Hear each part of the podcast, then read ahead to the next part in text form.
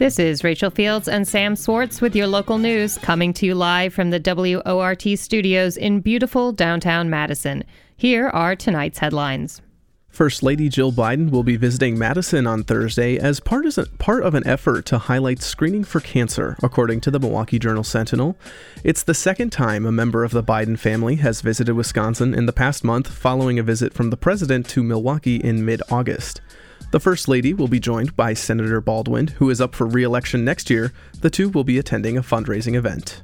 State Attorney General Josh Kaul is declining to say whether his office is investigating efforts to overturn the 2020 presidential election, reports WKOW. Previously, the Wisconsin Election Commission had declined to prosecute a group of Republicans who had cast fake electoral votes in an effort to keep legal options open for contesting the 2020 election. But Kaul's office enforces a different set of election laws than the Election Commission, and he might still have the option to investigate the matter if he so chooses. In an interview with the TV station, Call also spoke in support of the state fully funding the Office of School Safety after its federal funding is slated to expire in 2024. The U.S. Fish and Wildlife Service has proposed adding the salamander mussel to the endangered species list, reports Wisconsin Public Radio. The two inch long freshwater bivalve is found in fast moving streams across Wisconsin and is sensitive to polluted water along with dams that slow the water flow. They are also unique among mussels in that they rely on salamander gills to incubate their young. Most other mussels use fish gills. Conservation groups initially submitted the salamander mussel to the Wildlife Service for consideration as an endangered species back in 2010, but the backlog of species under review kept the service from considering the species up until now. The recent removal of three handmade log benches at the Lakeview Elementary School on Madison's north side has caused a clash between parents and administrators, reports the Capital Times. The removal came as part of an assessment by a risk manager who visited the school in the spring and cited various safety concerns, including rotting logs and old wooden pallets. But the removal sparked frustration from the teacher who oversees the school's outdoor learning environment, who was not informed of the change. Some advocates for outdoor learning are expected to speak tonight at the MMSD school board meeting, which begins at 6 p.m. High profile writers Ibram X. Kendi and Robin DiAngelo plan to speak on equity issues next year as part of an equity training program for the Wisconsin Department of Public Instruction for administrators.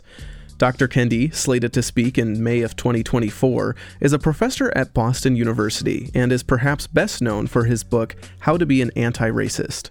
Robin DiAngelo, slated to speak in January of 2024, is a professor at the University of Washington and is author of the book White Fragility. The appearances were announced last week and have predictably invoked conservative ire. According to the Badger Institute, the program is funded by federal grant money, topping out at just under $300,000 in one fiscal year.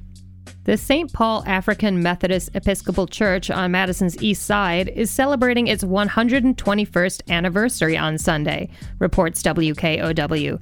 It's one of the oldest African American churches in Dane County and has served as a place of spiritual relief for generations. Reverend Gregory Armstrong is currently serving as the church's pastor. He says that the need for respite for black Americans is still urgent. Camera crews for Bravo's reality TV show Top Chef were seen at the Dane County Farmers Market over the weekend, reports the Capital Times. The show announced in July that it would be shooting in Wisconsin for its most recent season. The identity of the contestants is kept somewhat secret to preserve the suspense needed in a reality competition show, but sharp-eyed Madisonians might see the crews visit local food marts, including recently a film shoot at Whole Foods. For the 15th year, JP Hair Design Incorporated offered free haircuts to students in preparation for going back to school yesterday, reports WISC-TV. The event, hosted at the Alliant Energy Center, also included an opportunity for students to get vaccinated in preparation for the new school year. And speaking of the start of the fall semester, some MMSD students are headed back to school this Friday, with all grades beginning school by next Tuesday. And the city of Madison is reminding drivers that the start of the school that the start of school means that school zones are back in effect with 15 mile an hour speed limits. Crossing guards are asking drivers to be alert, be patient, and to obey all traffic directions with the new traffic patterns. And those were the headlines. Now, on to today's top stories.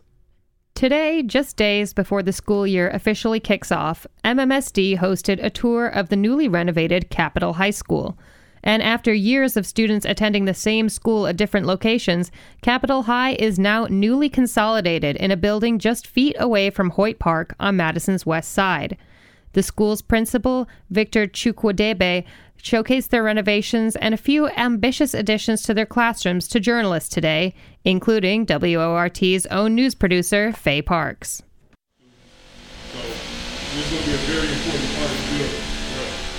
Over the last few months, half a dozen schools in the Madison Metropolitan School District, or MMSD, have undergone serious renovations. And while some projects are still ongoing, Capital High School's consolidation was perhaps the most ambitious undertaking. Madison School and Community Recreation, or MSCR, has used the space for the last 25 years. Now, the renovated building will provide a space for the roughly 200 alternative students who attend Capital High, providing more specialized education and small class sizes than the city's traditional public schools. Created in 2016, Capital High has operated out of three sites across the city at a West Side strip mall, at Lapham Elementary on the east side, and at Marquette Elementary for pregnant and parenting students. And while the school itself boasts energy efficient fixtures, from new windows to LED lighting to an upgraded electric system, school officials are most excited about the many ways in which they can engage their students. Capital Principal Victor Chukwudebe says that the consolidation will, hopefully, foster a stronger sense of community, connection, and school spirit. When we're in three different locations, it was really difficult to get a sense of identity because some students associated with, oh, I'm Capital West Side, I'm Capital East Side, I'm Capital Parenting. Now we're all under the same umbrella and we're Capital High. Chukwudebe says students had a lot of input concerning new additions or resources. He walked our tour through the halls, pointing out updated science labs, a new culinary arts classroom, and even a recording studio for students interested in music production. He says that it's important for students at Capital to have an outlet, one they can find in the new art studio. Most of our kids are creative by nature, you know, and I think here they can really explore. Um, with the art instructor we talked to, uh, we share the art instructor with Memorial, and they just talked about the freedom that they'll allow the students to have. So you, when you come in here, you can pretty much pick your adventure, whether you're working on a 2D project, a 3D project, a ceramic project, the choice is yours. So we're definitely excited about this space, and I know the students will. Capital will continue several programs established before the renovations, including an off-site after-school program for West High School students with special needs. This will be housed on the new first floor. The construction company converted what was formerly outdoor space into additional indoor space.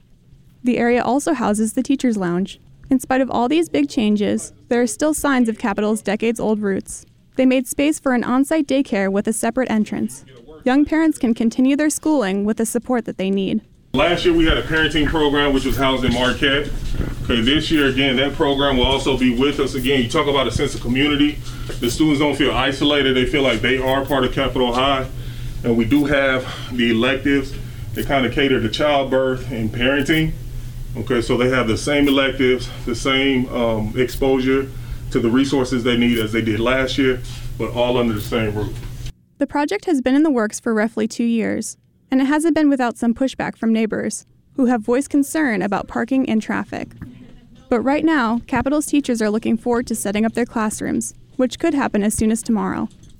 Capital High is inviting parents to visit and tour along with their children on Friday the 1st and there will be another celebratory tour on Thursday, September 7th.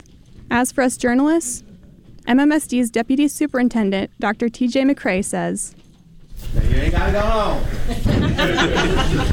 gotta get up out of here. Reporting for WORT News, I'm Faye Parks. Some recent headlines point to slowdowns in electric vehicle sales, but are they really sitting idle on dealers' lots? This year, EV prices have dropped more than other types of vehicles, according to Cox Automotive, and research from Consumer Reports points to a surge in EV enthusiasm. Mike Moen with the Wisconsin News Connection has more. The auto industry has been dealing with challenges lately, such as higher interest rates, but analysts say there are nuances, while also stressing that despite some rhetoric, Sales of electric vehicles are encouraging. News headlines have surfaced about electric vehicles not moving quickly off of dealership lots. For example, industry service group Cox Automotive recently estimated that Ford had 113 days worth of inventory for its all electric Mustang SUV model. But Ford has disputed that number. And Chris Harto of Consumer Reports says overall, EV sales are up 50% this year over last. So we're really just not seeing this slowdown that everybody is talking about when you actually look at vehicle purchase data. Wisconsin has lagged behind other states in electric vehicle registrations, with data showing it ranks 35th in the nation. But the Wisconsin Policy Forum notes that registrations have increased on average by nearly 52% each year over the past decade. As for reports of high inventories, Harto notes the estimates exclude EV only dealers and that their inventories are well below the industry average. Harto acknowledges that higher interest rates might eventually put a dent in sales of all vehicles, but he says it hasn't happened yet. Customers are still snatching up cars that were hard to find when the pandemic was crippling supply chains.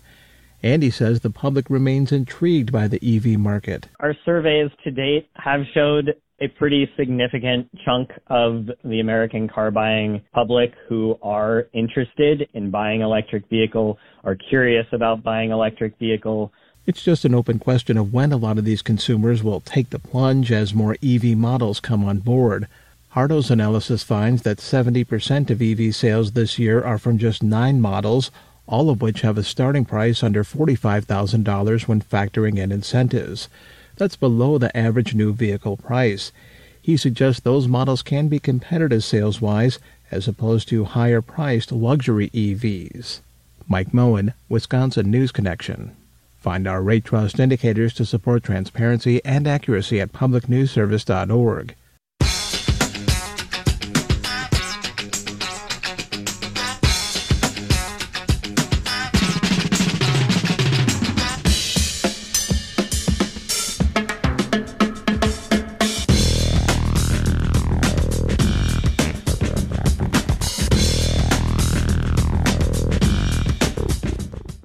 It's now 6:18 p.m. and you're listening to the live local news on WORT.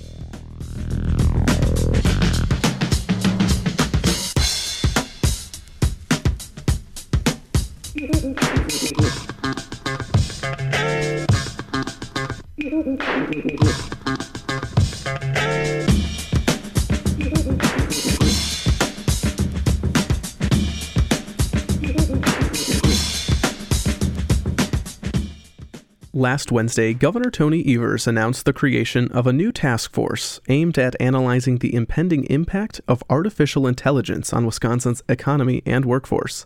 For more, WORT news producer Faye Parks spoke with Missy Hughes, Secretary of the Wisconsin Economic Development Corporation, earlier today. Artificial intelligence is largely uncharted territory, particularly when it comes to law. Some states, like our neighboring Minnesota, are already writing legislation to regulate its use and impact. Governor Tony Evers created a new task force to investigate the current and future effects that AI may have on Wisconsin's economy. One member of the task force will come from the Wisconsin Economic Development Corporation. We have Missy Hughes on the phone, the corporation's secretary and CEO. Secretary Hughes, thank you for joining me. Thank you for having me, Faye. Can you tell us more about this task force, uh, what it's setting out to analyze? Well, the task force is really focused on the impact that AI could potentially have on Wisconsin's economy. And when you think about that, it could be on Wisconsin's workforce or it could be on Wisconsin's businesses and how they might take advantage of the opportunities offered by AI. Can you tell me who else is on this task force? Is it industry leaders, tech companies? Well, it's a great mix of everyone who might come into contact with AI and then has the ability to advise the governor on how to create policy around it. So it includes the Department of Workforce uh, Development, the Wisconsin Economic Development Corporation, the university, the tech colleges, and then we're really seeking to bring in businesses, um, whether they're entrepreneurs or established large businesses that might be dealing with AI or the you know the different types of AI. And have you already come across AI as impacting jobs in your current role? Do you have any examples of that happening? Well, certainly, you know, when we when we're in such a tight workforce, we see businesses trying to think about what can we do to take care of the fact that we don't have enough workers. And some businesses are doing that through automation. Um, whether it's using robotics or things like that, or businesses are looking to AI to find efficiencies. And I've seen that in Wisconsin businesses. But I do want to say that, you know, when I'm talking to businesses and they're they're struggling with their workforce issues, they want to do everything they can to keep their workers. And so when they can bring in automation and make the workplace safer and higher tech, they're jumping at that opportunity and then training their workers to be able to manage those machines and gain more efficiency. Are there particular industries that you see being impacted, like agriculture or healthcare? Well, we already see in healthcare the opportunities for AI to really help doctors and nurses deliver much more personalized healthcare. So, whether it is using the data that we have around having treated previous patients to say what's the best way to treat the patient who's in front of me, or whether it's simply things like having a prepackaged vaccine, there's lots of different ways that we can gain efficiencies in healthcare, which will enable the doctors and nurses and other providers to spend more time with the patient and less time doing the mundane tasks that they have to do today. We also see it in manufacturing where I'm really seeing companies using it for inventory and for managing their supply chain because, you know, as your supply chain is coming from the global marketplace, being able to access that in real time and when you need it is critically important to be able to compete.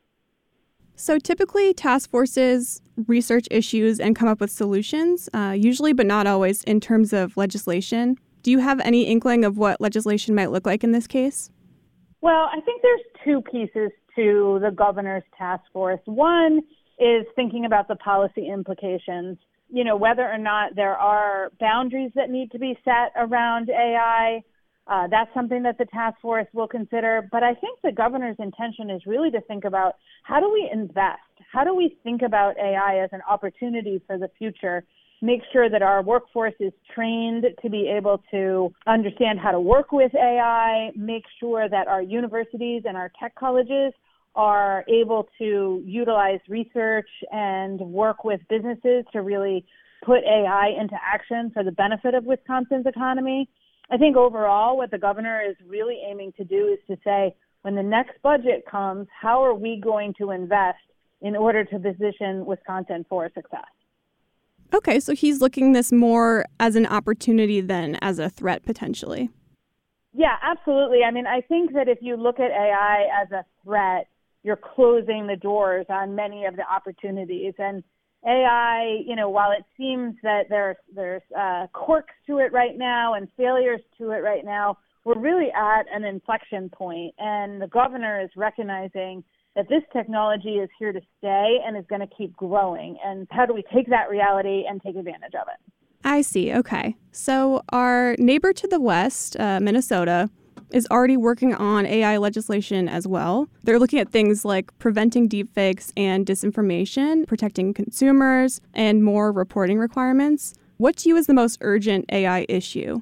You know, to me, the, the most urgent AI issue is this idea that workers will be displaced by AI and that there it will close off opportunities for Wisconsinites. And that's why I think the governor's approach is really innovative and unique. And he's looking at it and saying, this could really move our workforce forward. And so he wants to consider things like equity and how do we make sure that everybody has the opportunities and really thinking about what's the, you know, the governor, of course, being the educator that he is, is thinking about what are the education opportunities here? What are the training opportunities?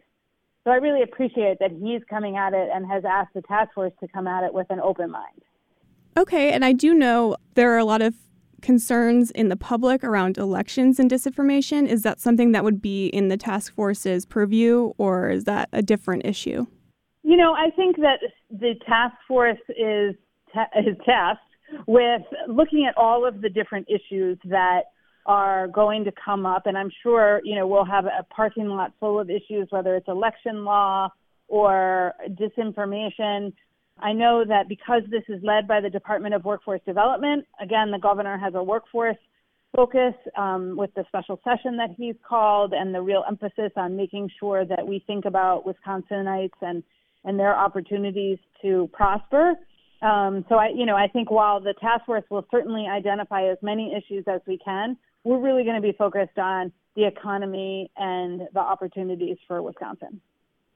Okay, so in the case that this task force has model legislation, do you think there would be bipartisan consensus? Well, that, it certainly would be what we're aiming for. Um, you know, I think that that anytime we can achieve bipartisan consensus in Wisconsin, we got to be driving towards that. And I think AI, given that it's a new technology, we don't nobody needs to go into their corners.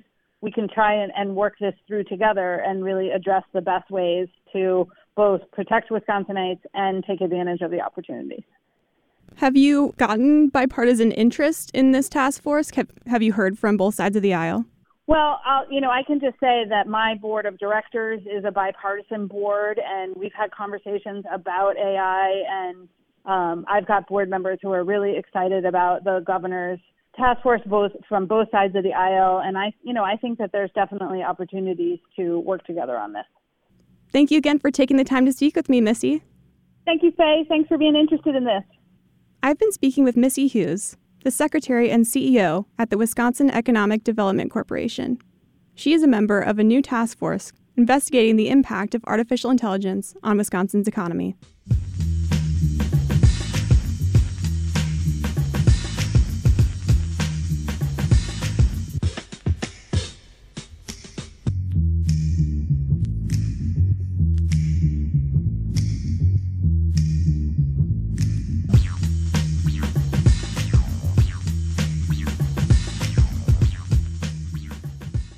It's Monday, which means it's time once again to take a look ahead at what's in store this week in local government in a segment we call Forward Lookout. On the agenda for local leaders, beverage agreements, and oh boy, getting into budget season. With us now is Brenda Konkel to go over what's happening this week in local government.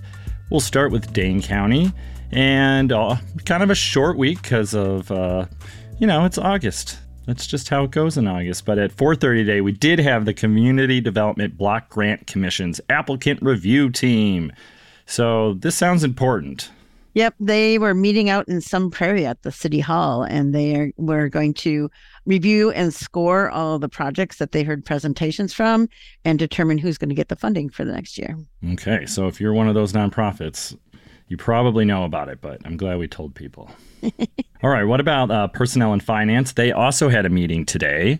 Uh, looks like they're doing a lot of amending. they are. They have um, Chapter 10, which is the definition of a daycare center.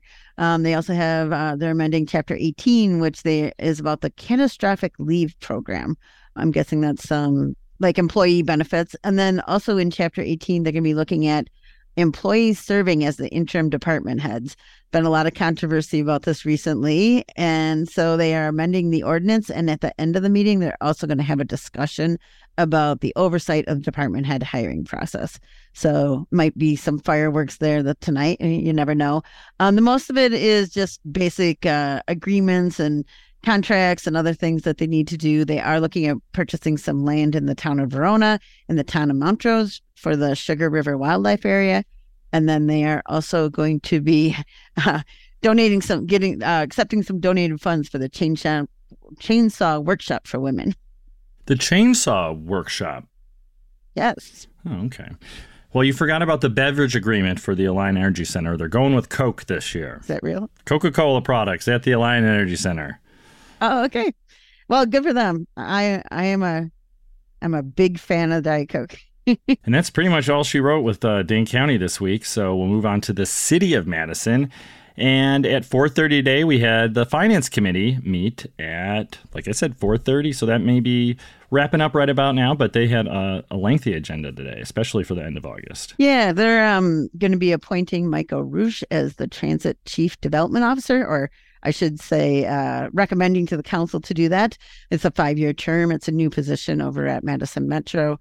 Um, they are giving, uh, they have lots of funding that they're doing. So $250,000 for Isthmus Wellness, that is a commercial property that um, they have a funding source for.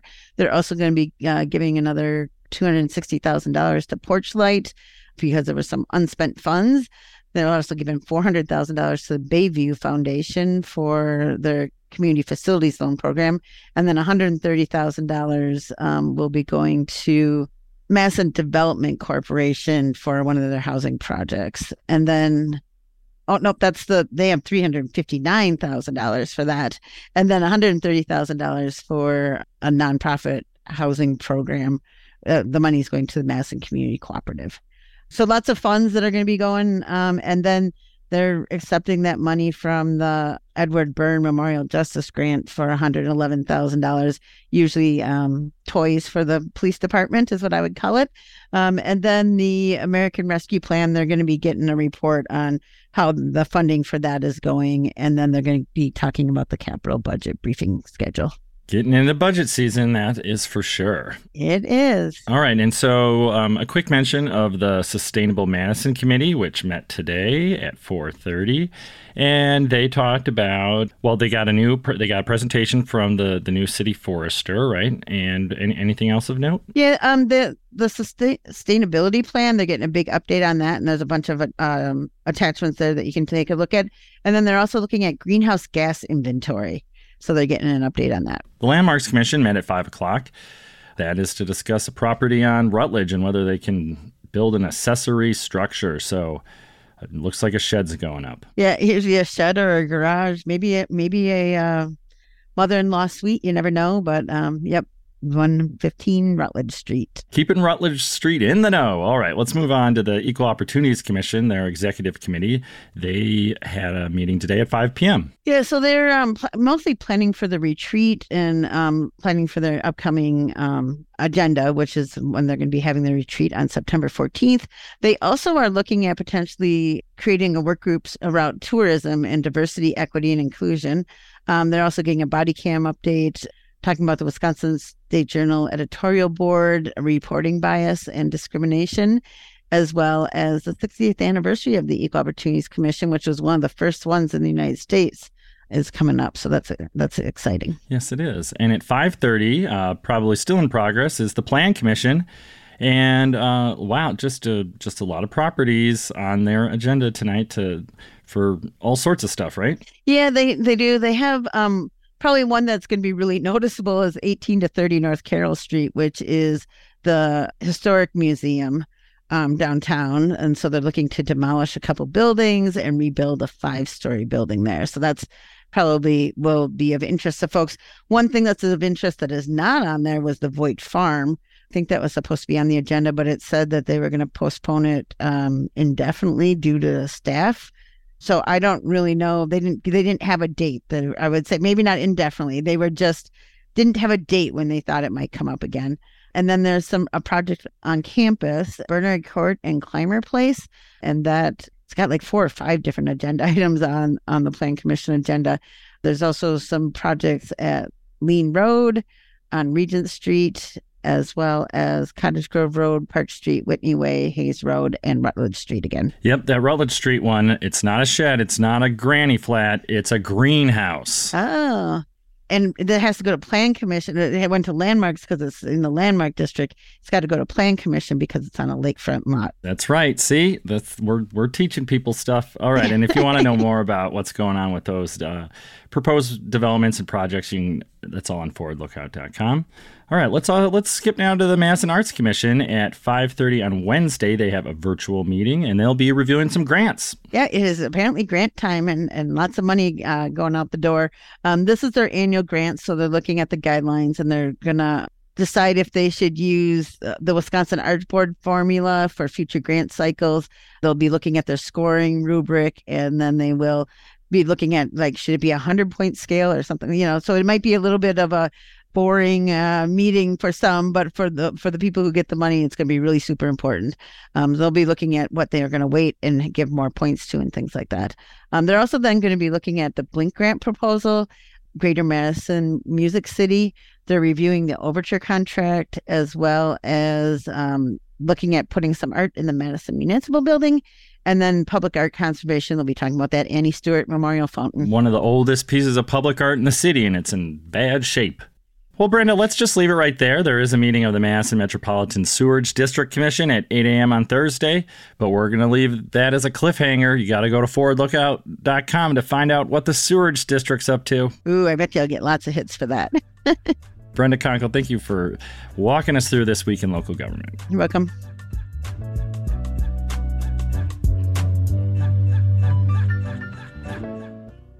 Tomorrow, August 29th, is the anniversary of the killing of Ruben Salazar, the preeminent Chicano journalist and activist of his day. Salazar was killed by an LA County Sheriff's deputy during a police riot at the National Chicano Moratorium Against the Vietnam War in 1970. Feature contributor Harry Richardson has the story.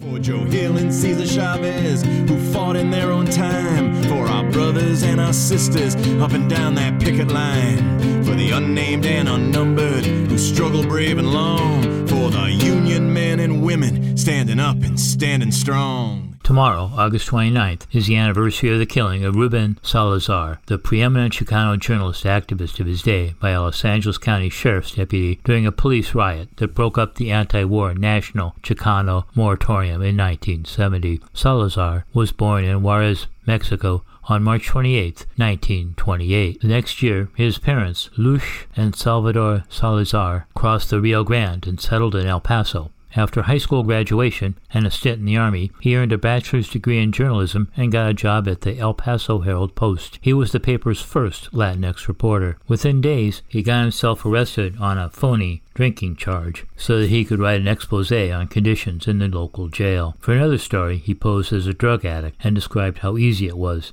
to get heroin in the barrio. In 1959, he got a job with more influence and a larger audience at the Los Angeles Times, where he was again the only Latinx reporter. He worked hard and became a foreign correspondent. He covered the 1965 U.S. invasion of the Dominican Republic, the war in Vietnam, and an infamous Mexican Army massacre of hundreds of students, protesters, in Mexico City in 1968. Soon after that, Salazar was called back home to cover the growing social upheaval in the barrios of Southern California. The paper had still not hired any more Latinx reporters. This return had to feel like a career come down since the reporter hierarchy then was local, national, international. Salazar surprised everyone around him by resigning from the Los Angeles Times and taking a job as news director at KMEX, a little known Spanish language television station where he instituted an aggressive style of advocacy journalism unknown on Spanish language TV then, according to the book by Juan Gonzalez that covers Salazar, News for All the People, the epic story of race in the American media, with Joseph Torres. Salazar declared, The media's obligation is to rock the boat. His station produced a scathing report on police brutality in the Latinx community, angering police and city officials. Salazar also had a weekly op ed in the Los Angeles Times airing his community's issues. He helped form and became the leader of the Chicano Media Council in early 1970, where he issued a stirring plea to the nation's media executives to pay more attention to the possible explosion in the barrio. We ask you, almost you, to help us inform this nation about the tragic plight of 8 million invisible Chicanos, whose lives often parallel those of black people. There is much bitterness in our Mexican American community, gentlemen, an ever increasing bitterness against school systems that psychologically mutilate the Chicano child, against certain police who habitually harass our brown brothers, against local and federal governments that apparently only respond to violence. He hoped that reason would prevail, but concluded, in all candor, I can't say I'm entirely hopeful. It may be too late to forestall the violence of a long festering frustration, but we should try. Tragically, his warning was prophetic. A few weeks later, on August 29, 1970, Salazar left the KMEX offices to cover an anti-war protest. The National Chicano Moratorium was scheduled for Laguna Park in East LA. More than 25,000 young people gathered, making it the largest Latinx street protest in the country's history up to that time. It began as a festive and peaceful demonstration of Latinx pride, but soon turned into a violent and bloody confrontation. Following a minor disturbance a block away from the rally, police decided to end the mass event. They arrested one of the key speakers, Corky Gonzalez. head of the Colorado La Raza Unida party, before he could reach the podium. Police then swept into the crowd with clubs and tear gas. The crowd resisted, and a riot ensued, in which more than 40 cops were injured and 25 police cars destroyed. Trying to escape the chaos, Salazar and his crew took refuge in a local bar, the Silver Dollar Cafe. Minutes after they entered the bar, police surrounded the building. They claimed later they had a report that a man had entered the bar with a gun. Without warning, a sheriff's deputy fired a metal tear gas canister, striking Salazar in the head, killing him instantly. It was a 10 inch wall piercing tear gas round from a tear gas gun, intended for a barricade situation, not the usual crowd control device that produces a much larger cloud of gas and is intended to break up crowds. Two other people died in the riot Lynn Ward and Angel Diaz. 400 were arrested. Gonzalez considered that day the Latinx equivalent of Kent State to white America, or Bloody Sunday in Selma for the civil rights movement. Salazar's killing also set back the Latinx efforts for national media reform. There was no real investigation at the time, not even by the Los Angeles Times. In 1994, LA Times reporter Robert Lopez launched an investigation, eventually obtaining FBI files, LA police chief files, and finally, after political pressure, adverse publicity, and a threatened lawsuit, Sheriff's Department records. Tragically, there was no conclusive proof, but Lopez concluded the deputy didn't care who was in the bar when he discharged his tear gas gun. The event wouldn't have happened in the same way in a white neighborhood. No one was ever held accountable. For the Past Isn't Past, I'm Harry Richardson.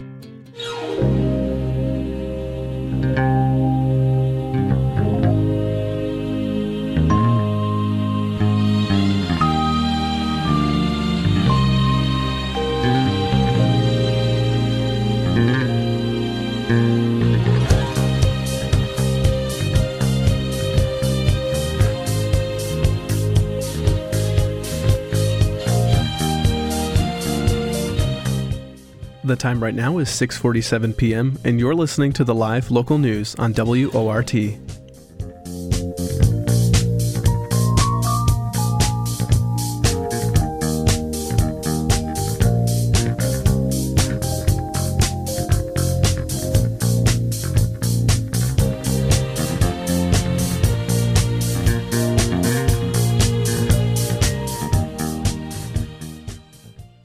More than 20 artists have created installations for a land art exhibit in the Natural Path Sanctuary, a green cemetery just outside Madison in Verona. WORT contributor Gil Halstead has more. Have you ever been to an art exhibit in a cemetery? An art exhibit where all the art installations are made from biodegradable materials, most of them found and collected in the cemetery itself? I can testify that it's an inspiring, thought provoking experience, and it's a unique challenge for the artists who participate. I'm Gil Halstead, Chair of the Board of Directors at the Farley Center for Peace, Justice, and Sustainability.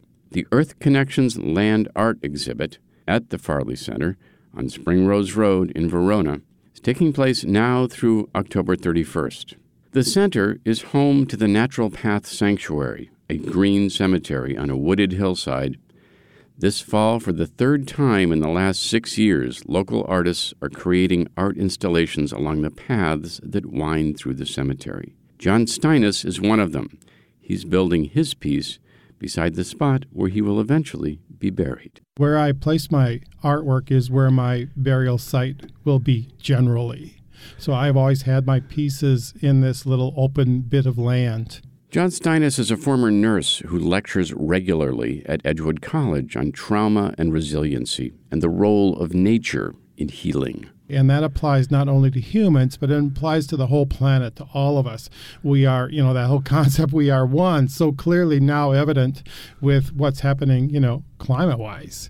Um, so the, the, the, the integration with nature, and nature has always been my number one healer for myself. So going to a place where there are trees is really opens things up for me in a way that is that, that, that, that takes my fear away in many ways. John says his piece in this year's Earth Connections exhibit represents a family group gathered perhaps for a funeral. He gathered some of their clothing earlier this year. These things evolve as you make them. So I trimmed some hazelnut branches last fall, and I knew, oh, I'm going to save these because they would make a lovely cloak for an art piece at the Farley Center. So looking ahead, and and then in the process of actually constructing something that's going to stand on its own. Well, those were ten feet tall, and I don't have a you know I have this supported with a wooden ladder. It, the dynamics of doing a land exhibit like this forces you to adjust. So it still has that concept for me. I'm not sure if that comes through as much for the viewer, um, but then then the figures are the, the concept was to represent a family gathering or, or a group gathering. So a, multiple kind of looking out, but those faces are not necessarily they're not intended to be threatening. One may look a little scary. Um, they're more questioning and, and, and, and unposed, if you will, about just observation. And so they are, in a sense, just this group is just standing there right near where you're going to be buried when your life is finished, right? That's right. How does that affect the way that uh, uh, you decide to make this? Uh, the fact that this is where you're going to end up, and here's this art piece that uh, people are going to come and see among all the other art pieces that are there. Do you have expectations of how you, the audience for your piece are going to receive it? Uh, I, I, try to not, frankly, because I, it, it, it is intended to be open enough in terms of interpretation that people will walk away with they're going to they put something into it in their process of observing clearly i'm putting something there for them to reflect upon but I, i'm in not i am totally not in control when something like this goes up John Steinis's installation at the Earth Connections Land Art Exhibit is up now, beside his future final resting place. Steinis is one of more than 20 artists who are participating in this year's exhibit. The public is invited to tour the art exhibit in the sanctuary at 2299 Spring Rose Road anytime between dawn and dusk through October 31st. There will be a reception on September 9th beginning at 1 p.m. when many of the artists will be there to talk about their installations. I'm Gil Halstead. Today on the Monday Movie Review, feature contributor Harry Richardson watches the documentary Cooked Survival by Zip Code, which explains why at least 739 people died in the Chicago heatwave of 1995. Harry says, with last week's near record heatwave, Cooked seems more relevant than ever. And on the lighter side, Harry takes a look at Wolfwalkers, a beautiful hand drawn animated movie based on an old Irish legend with an anti colonialist message. Do you think they're addressing that? Do I think the city is addressing the extreme poverty in communities of color in Chicago? Is that what you're asking me? Don't be ridiculous. That was clip from the trailer for the documentary Cooked Survival by Zip Code, directed by Judith Helfand. Helfand is a veteran filmmaker, educator, and documentary field builder. Cooked came out in 2019, but with last week's deadly heat wave in 22 states, affecting 130 million people, it seems more relevant than ever. The film dissects Chicago's 1995 five day July heat wave. One of Helfand's most effective talking heads is the Chicago sociologist Eric Klinenberg, who wrote the book Heat Wave about the disaster. He described the situation, and Helfand showed the relevant footage. Meteorologists fried eggs on the sidewalk. News reporters were telling stories of air conditioners selling out in appliance stores. The mayor, the health commissioner, the fire commissioner, they were all on vacation and stayed there, and no one issued an alert. The temperature was 106 degrees with a heat index of 126. The power went out for a couple of days. Water was out in some neighborhoods. Thousands of people were sick and going to emergency rooms. About half of the city's hospitals closed. At least 739 people died. The city's chief epidemiologist, Dr. Stephen Whitman, explained the situation using city maps, and as map after map showed the poorest areas of the city, where many of its people of color live, that is where people died. People died because they were vulnerable, they were socially isolated, had pre existing conditions, were elderly or disabled, they were poor. They lived in dangerous neighborhoods where one elderly woman had her windows nailed shut. Some people didn't have fans, let alone air conditioners. Those that had air conditioners were often afraid to run them, worrying about their next electric bill. Dr. Whitman explained that the life expectancy in the Loop, a white area, is 81%, but in Chicago's black neighborhoods, it is 65. If black people in Chicago had the same death rate as white people, 3,200 fewer people would have died. Whitman made this point in a public talk and followed up with, What major event had 3,200 fatalities?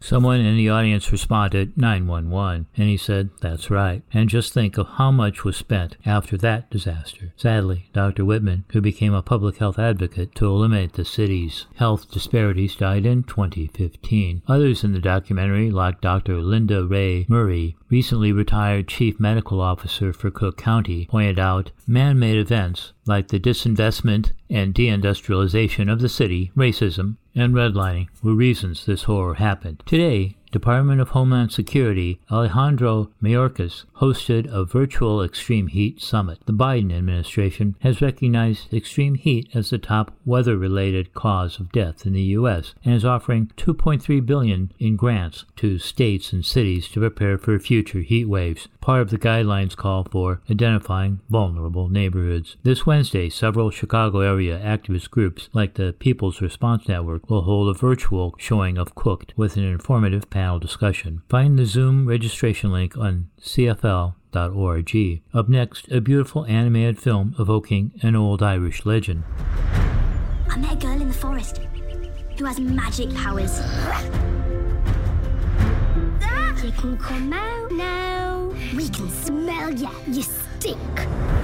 That was a clip from the trailer for Wolfwalkers, directed by Tomm Moore and Ross Stewart. Moore directed The Secret of Kells and The Song of the Sea. This movie adopts much of the style of his earlier films, with its lush, swirling colors, Celtic runes, and other symbols, as well as glorious forests and an oppressive, fortified town. This story is set in southeast Ireland, Kilkenny, in 1650, the year after Lord Oliver Cromwell started the brutal reconquest of Ireland. This film is a clear allegory for that time. The story focuses on a couple of English newcomers, a young girl, Robin Goodfellow, voiced by Honor Kneafsey, and her father, Bill, Sean Penn. Robin wants to be a great hunter like her dad, but she is stuck in the walled village. She escapes to help her father, but gets more than she bargained for. She meets the equally young and energetic feral child, Meb Eva Whittaker, with a great Irish accent, out in the mysterious woods. Meb is a wolf walker. She becomes a wolf when she falls asleep in her human form. She leads the pack in both her incarnations. The two become fast friends, and Robin tries to convince her father that he should stop hunting the wolves. But she is forced into labor with the rest of the women and children as a scullery maid.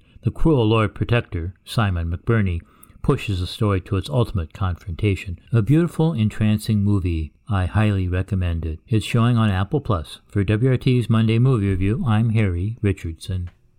And that does it for our show. Thanks for listening to WORT's live local news at 6. Your headline writer this evening was Nate Carlin. Special thanks to feature contributors Harry Richardson, Brenda Konkel, Dylan Brogan, and Gil Halstead. Victor Calzoni engineered the show, Faye Parks produced this newscast, and Shali Pittman is the news director at WORT. That's Rachel, and I'm your host, Sam Swartz. Stay up to date with the WORT local news podcasts. Subscribe on iTunes Podcasts, Spotify, and wherever else you may get your podcasts. Up next is the most freeform show on your radio dial, The Access Hour. Have a good night.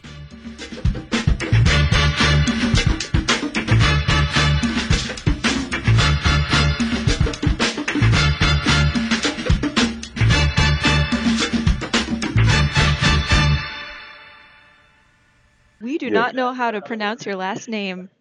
Yeah, okay, yeah, it's pronounced Chukudebe.